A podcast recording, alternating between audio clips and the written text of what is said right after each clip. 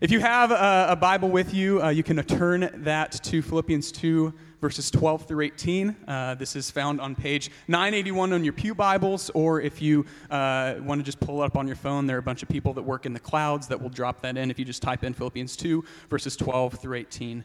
Uh, so pull that up, and if you don't own a Bible, we'd love for you to take that paperback one, or I guess it's hardback, that one in the, in the seat back in front of you uh, as a gift from us. So let's hear the word of the Lord. Therefore, my beloved, as you have always obeyed, so now, not only as in my presence, but much more in my absence, work out your own salvation with fear and trembling. For it is God who works in you, both to will and to work for his good pleasure. Do all things without grumbling or disputing, that you may be blameless and innocent, children of God without blemish in the midst of a crooked and twisted generation among whom you shine as lights in the world, holding fast to the word of life, so that on the day of Christ I may be proud that I did not run in vain or labor in vain. Even if I am to be poured out as a drink offering upon the sacrificial offering of your faith, I am glad and rejoice with you all. Likewise, you also should be glad and rejoice with me. This is the word of the Lord. Thanks be to God.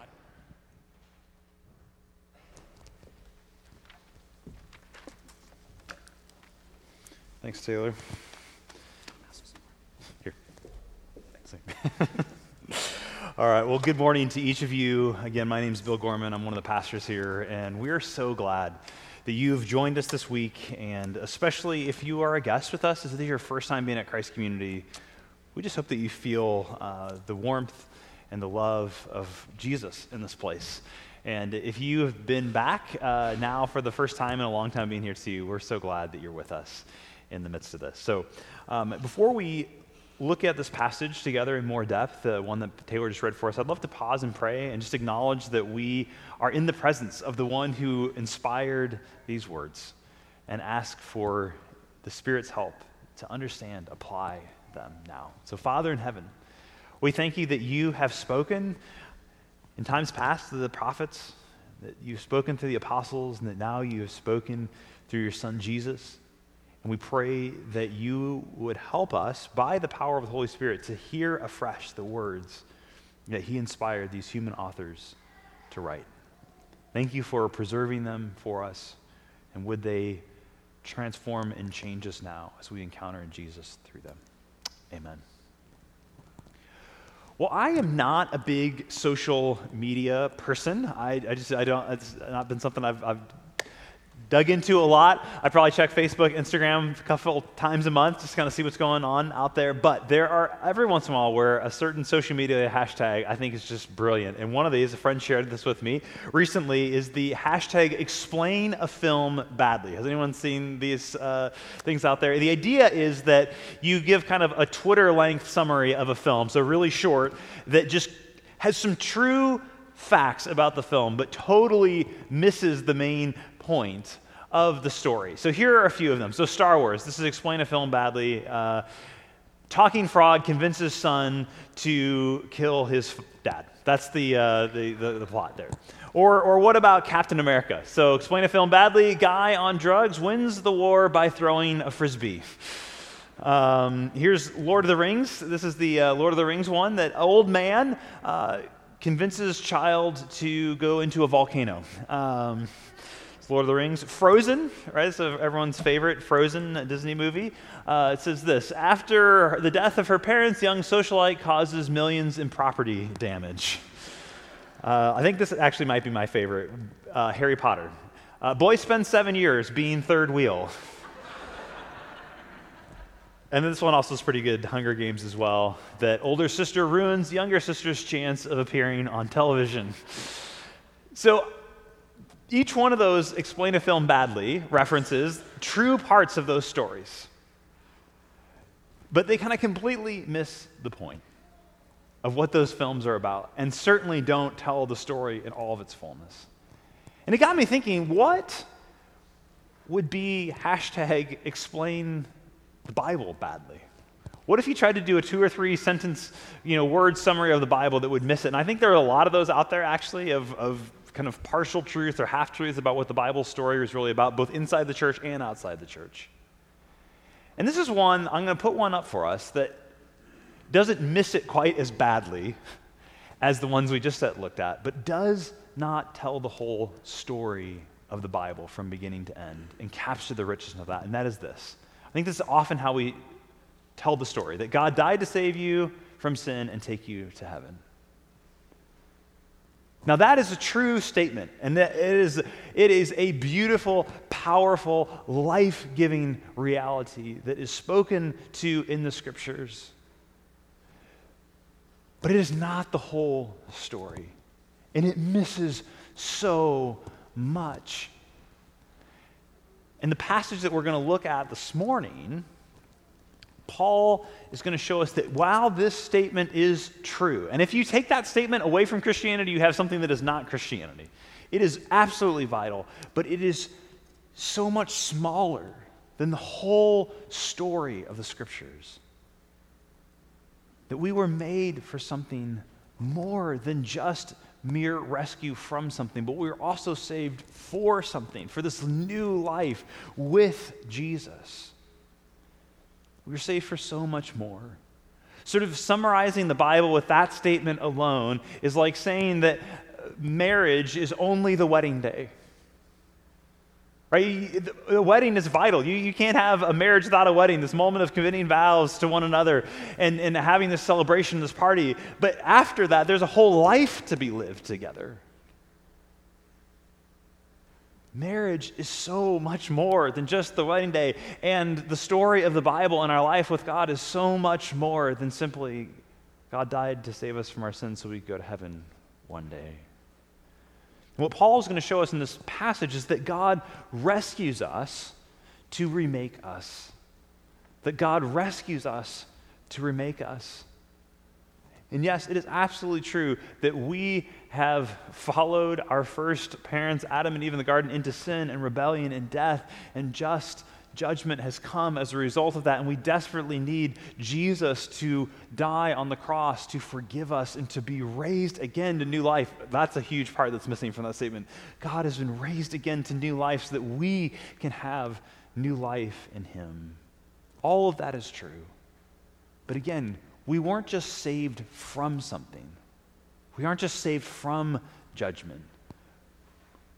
Though that is true, beautifully, powerfully, necessarily true.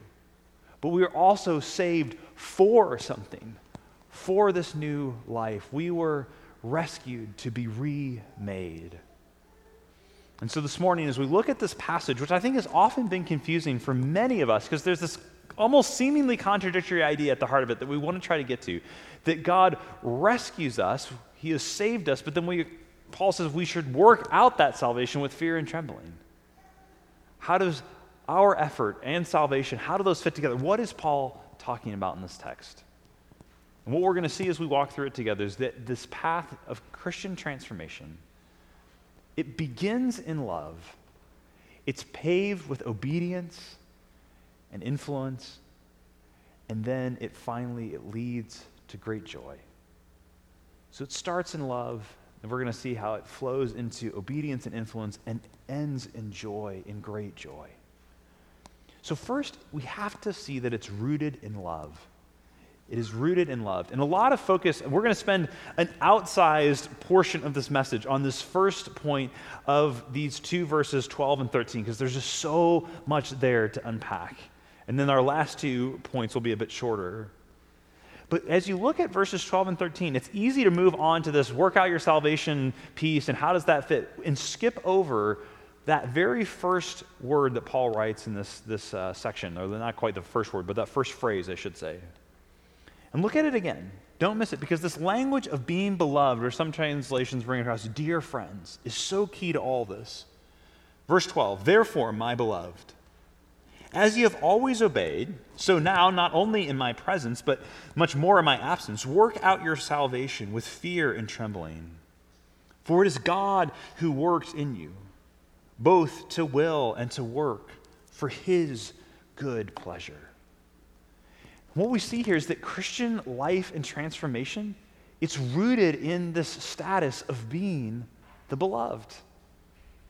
Specifically being a part of a community of love. That's what Paul's saying. He, he loves this church, he calls them his dear friends, his beloved. But more broadly than that, right? This beloved nature is not just another community of humans that loves us, but the very God who created us calls us beloved. We are loved deeply and profoundly by him. And what Paul knows here and follows the grain, the pattern of the universe in this, he also knows what every good parent knows that if you're going to have effective correction, you have to connect first. That lasting change in the life of a child comes only when you connect with them in relationship before you do the work of correction. And again, this is woven into the fabric of the universe because when Adam and Eve, when they fall into sin and death and rebel against God and turn their backs on Him, God does not come in the first place with a pronouncement of judgment. He comes looking for them. He goes to look for them and He asks the question, Where are you? The God of the universe is looking for you. He's seeking connection. He's asking the question, Where are you? He comes to you in the posture of love. John chapter 3, verse 16, one of the most famous verses in all the Bible for God so loved the world.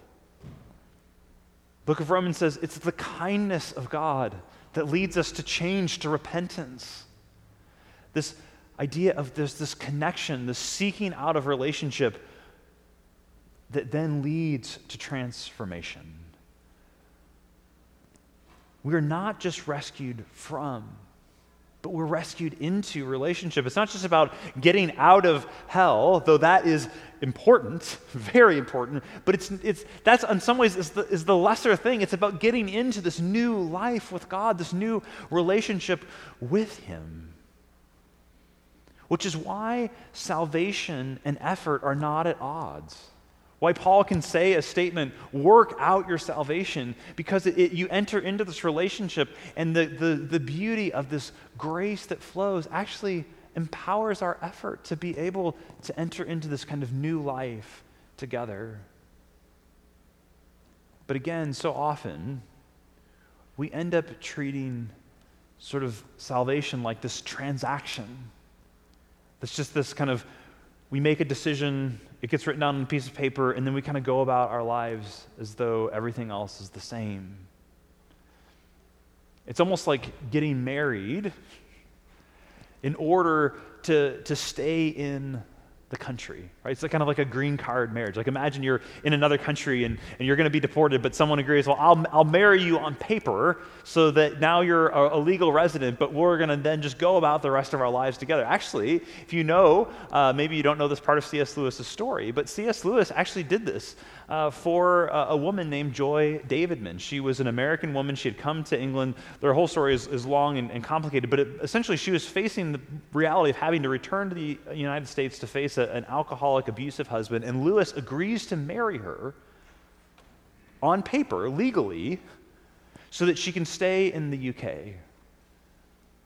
And it's not until much later in their story that they actually fall in love and then they have a, a marriage by an Anglican pastor and they start to actually live together as husband and wife.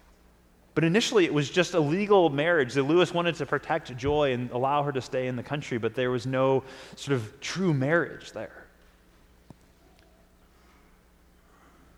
Green card kind of marriage is not real marriage, and a green card salvation is not real salvation.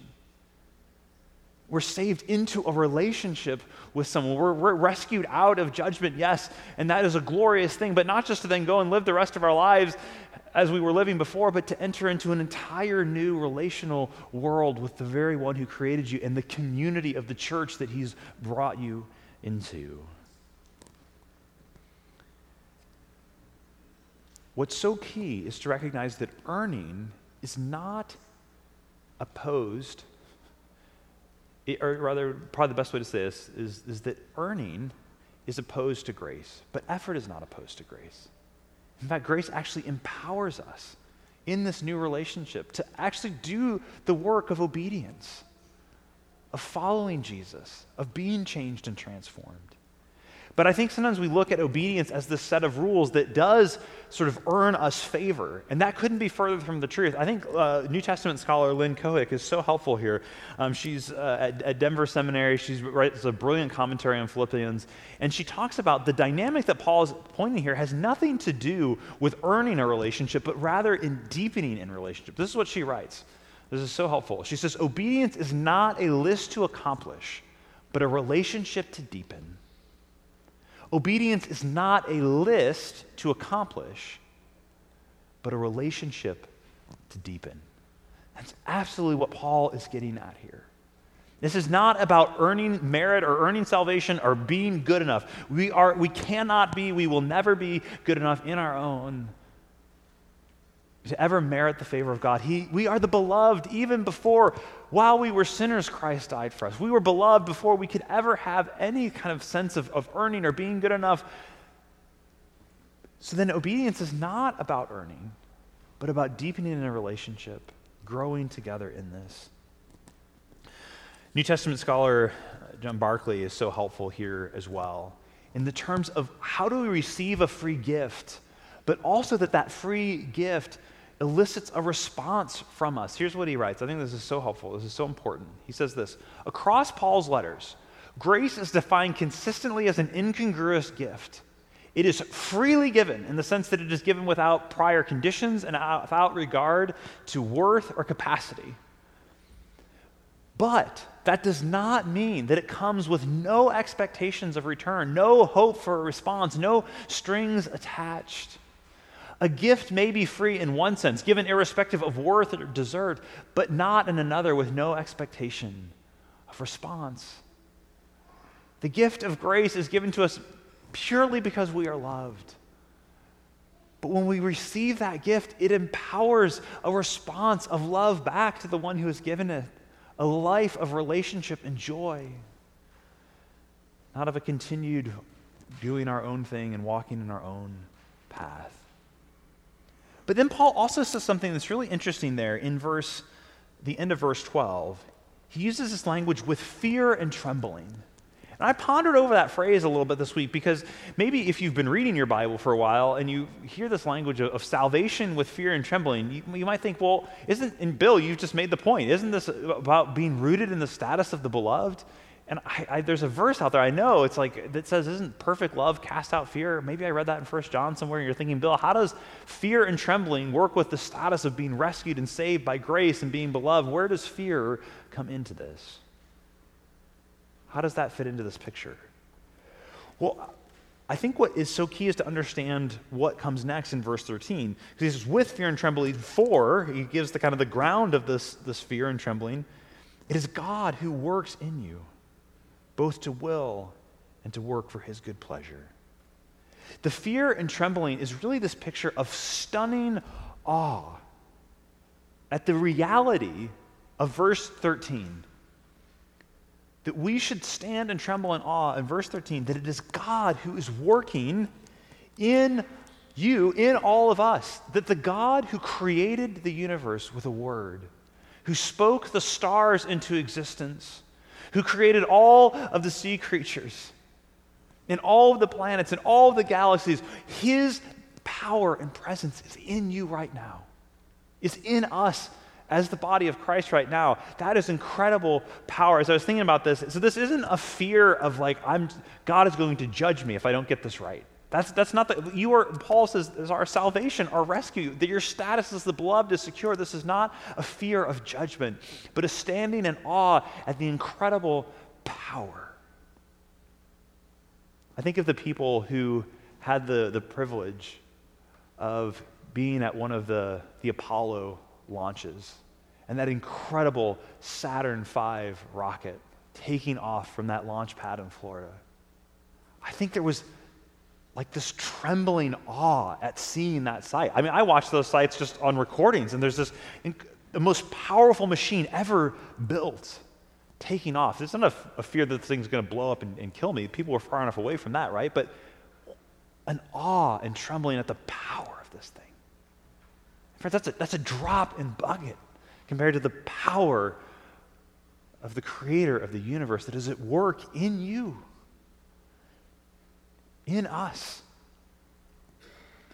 So we, we stand in trembling awe because that power is, is in us, working, renewing, remaking us after the image of Jesus. It's an incredible thing.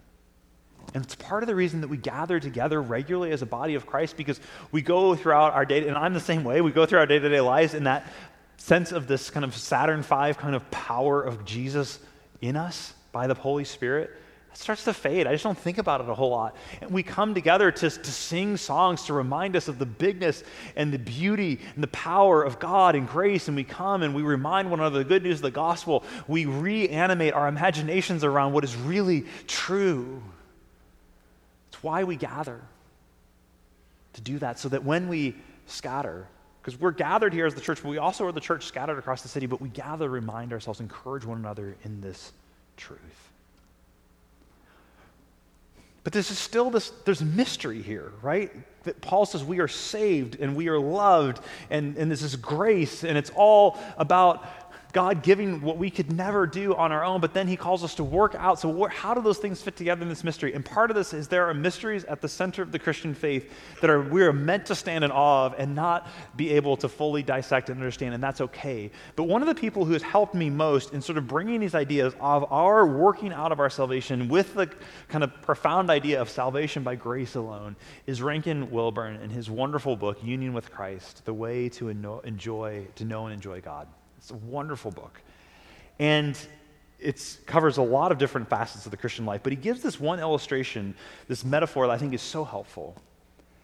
And he says, in our Christian lives, as we grow in relationship, we grow in this union of Christ by faith, that it is not, he uses the metaphor of sailing. And he, in sailing is so key. He says, we're not motorboats where we have all of the power in of ourselves, right? A motorboat, it has this engine that's there and it moves under its own power and it's all self contained. That's not how the Christian life works. We have to have a power that is outside of ourselves to do this. But he says, neither are we in just a raft floating, totally passive, with no sort of role to play or active possibility to play. He says, no, our life with God and union with Christ is like sailing. Now, if you have ever been on a sailboat, you, I mean, we can all imagine, right, sailing.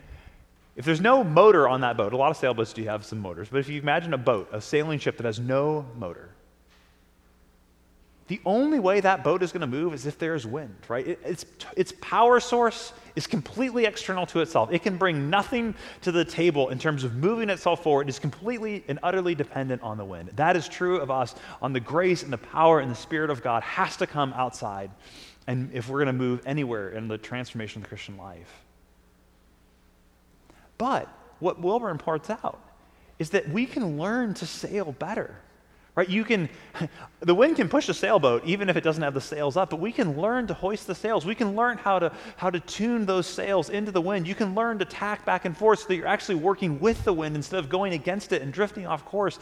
That there's this life, of relationship, almost a dance that is learned and you get better at it over time. And here's the thing with sailing, if you the harder you work at it, the more enjoyable and actually freeing it becomes. I think it's such a great metaphor. We don't supply the power. We can't do this on our own, but we can learn to sail better. And the, the idea of raising the sail or of learning, to, those are the spiritual disciplines of, of reading the scriptures, gathering with community, uh, prayer, service, all of those things as we practice those spiritual disciplines, those spiritual habits, whatever language you want to put around them, we're actually learning to sail our lives, not against the wind, but into the wind. In the power of God. Training together with Jesus. And the inevitable consequence of that is that our obedience then it, it makes us more influential. And this is our next point that we want to see here. As we learn to sail with Jesus, as we train with him, we begin to actually have an influence on the world around us. Being, obedience re, being obedient remakes our influence. And again, that last point was the longest one. And there, we have two more here that are going to be much shorter, but no less important. Because we were created in love, we were being remade in love, we experience obedience, and that obedience leads to influence. And here's one of the biggest things that is missing in that short description, that kind of explained the story short that we looked at earlier, is it says nothing about what we were originally made for. Friends, we were created in Genesis chapters 1 and 2 to be the image of God and to make something of the world with Him, to be in relationship with Him, but to, to cultivate and keep the garden, to do this work with Him. And we are being remade in the image of Christ, the, the new Adam, the new and better Adam. Not to just sit on a harp and, or cloud and play a harp someday but to actually rejoin what we were always made for to build these communities of life and flourishing, both now in this present creation and in the new creation one day. We are redeemed for that purpose and that joy. It's what we are called to be, remade in the image of Jesus, to a life of influence. Now, listen to what Paul writes here in verse 14 on through 16. He says this Do all things without grumbling or disputing, that ye may be blameless and innocent, children of God, without blemish in the midst of a crooked and twisted generation, among whom you, and this is key language here, you shine as lights in the world, holding fast to the word of life, so that in the day of Christ I may be poured, oh, so holding fast to the day of Christ, I may be poured out Pr- sorry, I might be proud that I did not run in labor in vain. And Paul's point here is, is kind of stunning when you think about it. Because again, some of these verses get so familiar, we just kind of read on. But you imagine all that Paul, and this is even last week, bringing in all that Paul has been talking about in this letter so far, starting at the beginning of chapter 2, all this call to unity based on who Jesus is as the exalted Son of God who humbled himself and took on the form of a servant and emptied himself, and, and all of this beauty of that, and then was exalted to the highest place that one day every knee will bow and every tongue will confess that Jesus Christ is Lord. And then he goes on to say, and there's this power working in you and fear and trembling and all this. And Paul's first application point after all of that is do all things without grumbling and disputing. I kind of remember thinking, wait, wait, is that, is that, is that it? That's the big takeaway after all of this that he's building up to is just do all things without grumbling and complaining. Isn't that that's what like dads say to their kids on vacation in the back seat of the car? You just stop complaining, stop grumbling. We're, we're gonna get there soon. Is this really what we've been building up to in the letter? Do all things without grumbling and disputing? I was like, why did Paul, why is that his application here? And the more I thought about it, though, I think it makes a lot of sense. In the broader context, especially that we looked at last week of Paul calling for, for unity, but he points out in this that actually our unity and our love is a sign to the world that the gospel is active in our community. So, a community that's grumbling and complaining doesn't do this. And I think that grumbling and complaining is a sign of two things in a community. This could be in a family, in a church, in a company, an organization. But glum, grumbling and complaining are a sign of, of, two things. It's a sign, one, that there's, there's too, much too small of a vision of who God is, a small faith. And it's also a sign that there's a lot of division. Grumbling and complaining are a sign of small faith and large division. Because if you have a lot of grumbling and complaining taking place in a church family, in your office, in your it's, it's a sign that, the, the, the, there is a, a, lack of a bigness of a vision of who we are as an organization or of who God is as the creator of the Our view of God is too small. Because when we really begin to see who He is and what He's done, and our imagination is captured by that, it's hard to complain about the small things because we're just in awe of who He is and what He's doing and what's been done on our behalf. So, grumbling and complaining is usually a sign that our vision, our view, our faith in God is too small. And it's also a sign that there is a lot of division in that place. And Paul says that's a problem because our goal, our vocation, is to shine as lights in the world. I thought a lot about the, the, picture of a lighthouse this week. And you can imagine a, a, lighthouse that's out on this kind of rocky point on the coast, and it's, it's there shining brightly to prevent people from shipwrecking their lives on these buried rocks that they don't even know. But here's what grumbling and complaining is like to that lighthouse. Because if, if you have a lighthouse, there's a work of a lighthouse keeper, right? And one of the biggest jobs of that lighthouse keeper is to make sure that the glass, the lens, the windows of that lighthouses are crystal clear so that the light can shine. And grumbling and complaining are just like a film and a filth and a dirt all over that glass, that lens of the light. And it keeps it from shining brightly. If we as a church family are grumbling and complaining, people are not going to see. They're not going to see the light shining that clearly. It's like that film, that yuck mud on the headlights. Maybe they'll get some sense of it. It's not that Jesus isn't any more glorious, but the lens through which he is shining is dirty with grumbling and complaining. This is what Jesus talks about in the Sermon on the Mount being salt and light that people are attracted to, drawn to. Madeleine L'Engle, I think she puts this so well. She writes this She says, We draw people to Christ not by loudly discrediting what they believe or by telling them how wrong they are and how right we are, but by showing them a light that is so lovely that they want with all their hearts to know the source of it. And friends, when we are mired in grumbling and complaining, no one is looking at that and saying, I want to know the source of that. But when there is unity, when there is self sacrificial love, when there is encouragement and kind words, even in the midst of hardship and trial and suffering, then our light becomes so lovely that people say, I want to know the source of that. Because it leads to joy, which is our final point here. Because being obedient and influential remakes joy even in suffering and hardship. And this is where Paul ends in verses 17 uh, and, and beyond here. He says, Even if I am to be poured out as a drink offering upon the sacrificial offering of your faith. And there's so much in that phrase, those metaphors of offering sacrifice, we don't have time to unpack right now. But the, the point is, even in the midst of suffering, Paul's saying, I am glad and rejoice with you all. Again, joy is this inherently relational idea. He's rejoicing with you all. And then verse 18, likewise, you also should be glad and rejoice with me. Again, he wants to rejoice with them, he wants them to rejoice with him. This mutuality of joy, of someone being glad to be with you, is the result of a life that Paul describes here. A life that is powered by the Spirit, that leads to transformation, that brings to the fullness of the joy that we're not just rescued from something, as beautiful and incredible as that is, but we're also rescued into something, that we're being remade. And joy is the result.